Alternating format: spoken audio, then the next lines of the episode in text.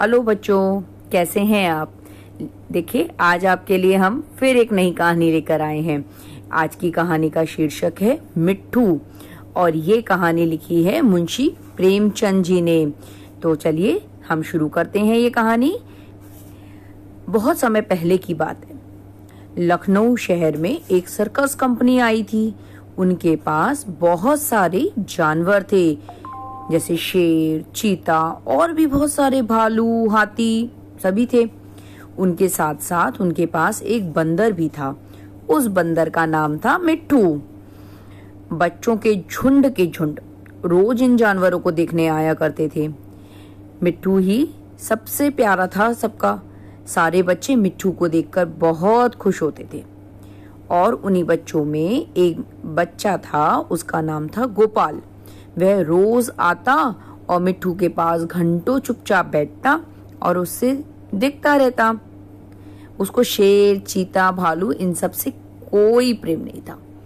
वह सिर्फ़ मिट्टू के लिए घर से तरह तरह की चीज़ें लाता और उसको खिलाने लगता। अब मिट्टू उससे इतना हिल मिल गया था कि उसके खिलाए बिना वह कुछ भी नहीं खाता और दोनों में बहुत अच्छी दोस्ती हो गई। एक दिन गोपाल को पता लगा, उसने सुना कि सर्कस कंपनी वहाँ से दूसरे शहर जा रही है। अब ये सुनकर गोपाल बहुत दुखी हो गया। कर उसकी माँ ने उससे पूछा तो वो रोता हुआ बोला, अम्मा मुझको पैसे दे दो, मैं जाकर मिट्टू को खरीद लाऊं। वह ना जाने कहाँ चला जाएगा, और मैं उसको फिर कैसे देखूँगा? वह भी मुझे नहीं देखेगा तो रोएगा। तो माँ उसको समझाती है, बेटा, बंदर किसी को प्यार नहीं करता।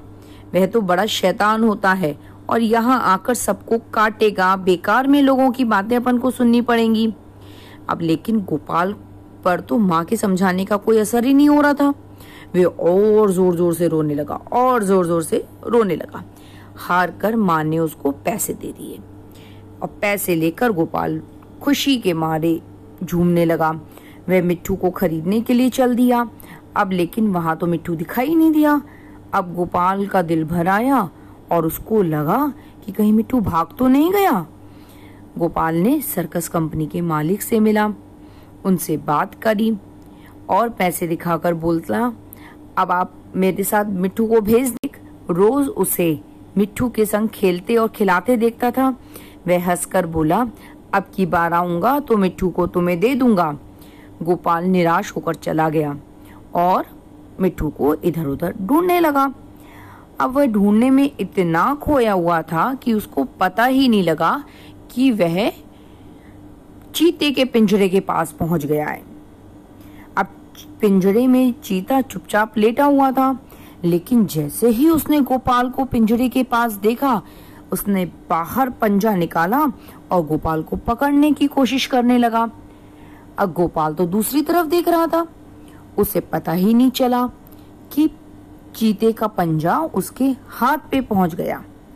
चीता उसे पकड़ के खींचने ही वाला था कि ना जाने मिट्टू कहाँ से आकर उसके पंजे पे कूद गया और पंजे को दांतों से काटने लगा। इससे गोपाल तो पकड़ से छूट गया चीते की लेकिन चीते ने दूसरा पंजा निकालकर मिट्टू को ऐसा घायल कर दिया कि वो वहीं पर गिर पड़ा और ज़ोर ज़ोर से चीखने लगा। मिट्टू की यह हालत देखकर गोपाल को रोना आ गया और वह बुरी तरह से रोने लगा। अब दोनों का रोना सुनकर सर्कस कंपनी के सारे लोग भागे भागे आए, सारे वर्कर्स, कर्मचारी जो थे वो भागे भागे आए। उन्होंने देखा कि मिट्टू बेहोश पड़ा है और गोपाल रो रहा है। मिट्टू का घाव तुरंत धोया, उस पर दवा लगाई उन्होंने। थोड़ी देर में मिट्टू की बेहोशी तो दूर हो गई और वह पार से गोपाल की ओर देखने लगा। जैसे कह रहा, अब क्यों रोते हो? मैं तो सही हो गया हूँ। कई दिनों तक मिट्टू की मरहम पट्टी होती रही और वह धीरे धीरे बिल्कुल सही हो गया। गोपाल अब रोज आता और उसको रोटियाँ खिलाता। अब वो दिन आ गया जिस दिन सर्कस कंपनी को शहर छोड़कर जाना था। गोपाल बहुत परेशान था और दुखी भी बहुत था वह। वह मिट्टू के पिंजड़े के पास खड़ा होकर आँसू बहा रहा था। तभी सर्कस कंपनी का मालिक आता है और उससे पूछता है, अगर तुम्हें मिट्टू मिल जाए तो तुम क्या करोगे? मैं तो उसे अपने साथ ले जाऊँगा, उसके साथ खेलूँगा, अपनी थाली में खाना खिलाऊँगा। और क्या? कहता है, अच्छी बात है, मैं बिना पैसे लिए ही मिट्टू को तुम्हारे साथ भेज देता हूँ। ये सुनकर तो गोपाल को जैसे कोई खजाना मिल गया हो, उसने मिट्टू को गोद में उठाया। लेकिन मिट्टू झट से नीचे कूदा और उसके पीछे पीछे चलने लगा और इस तरीके से दोनों खेलते कूदते घर पहुँच गए।